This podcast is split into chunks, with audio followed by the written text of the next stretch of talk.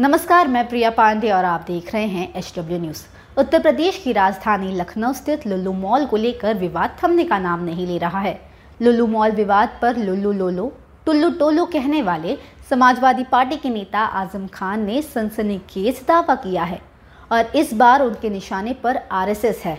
Samajwadi party के वरिष्ठ नेता आज़म खान ने गुरुवार को आरोप लगाया था कि लुल्लू मॉल के मालिक का राष्ट्रीय स्वयंसेवक संघ के साथ सीधा संबंध है और उनके निर्देश पर मॉल में अनुधिकृत रूप से नमाज़ अदा की गई।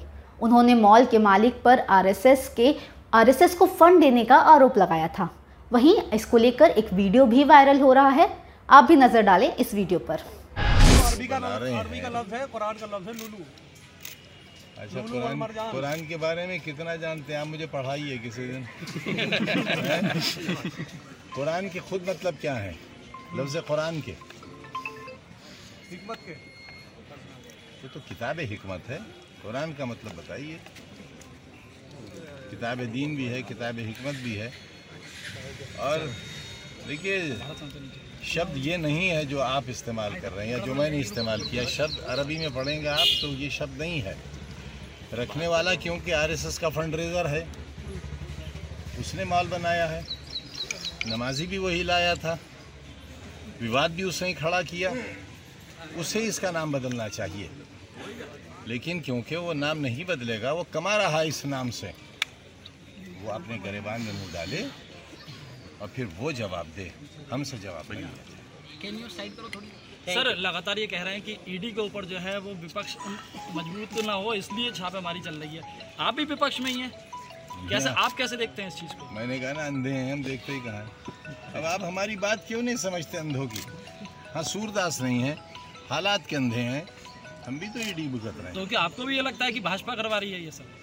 मुझे क्यों लगता? मुझे क्यों लगता? विपक्ष इस बात को कह रहा था और आप कह रहे हैं कि हम इस चीज़ को देखते ही नहीं। तो आप सीनियर लीडर है ना सर। इसलिए आपसे हम ये बात जानने की कोशिश कार्यकर्ता कर हूँ लीडर का हूँ। आज़म खान ने कहा लुल्लू मॉल वाला आरएसएस का फंड रेजर है। उसी ने मॉल बनाया है और नमाजी भी वही लेकर आया था। पूरा विवाद उसी का खड़ा किया हुआ है। अब हम उनसे कहे कि नाम बदलना चाहिए, लेकिन वो नहीं करेगा, क्योंकि इस नाम से वो कमा रहा है। इसलिए वो नाम नहीं बदलेगा। वो अपने गिरबान में मुँह डाले और फिर वो जवाब दे, हमसे इस मुद्दे पर अब कोई सवाल न किया जाए।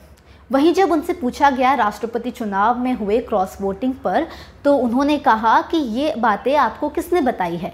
जिसने बताया है, उसे पहले पार्टी से निकालो।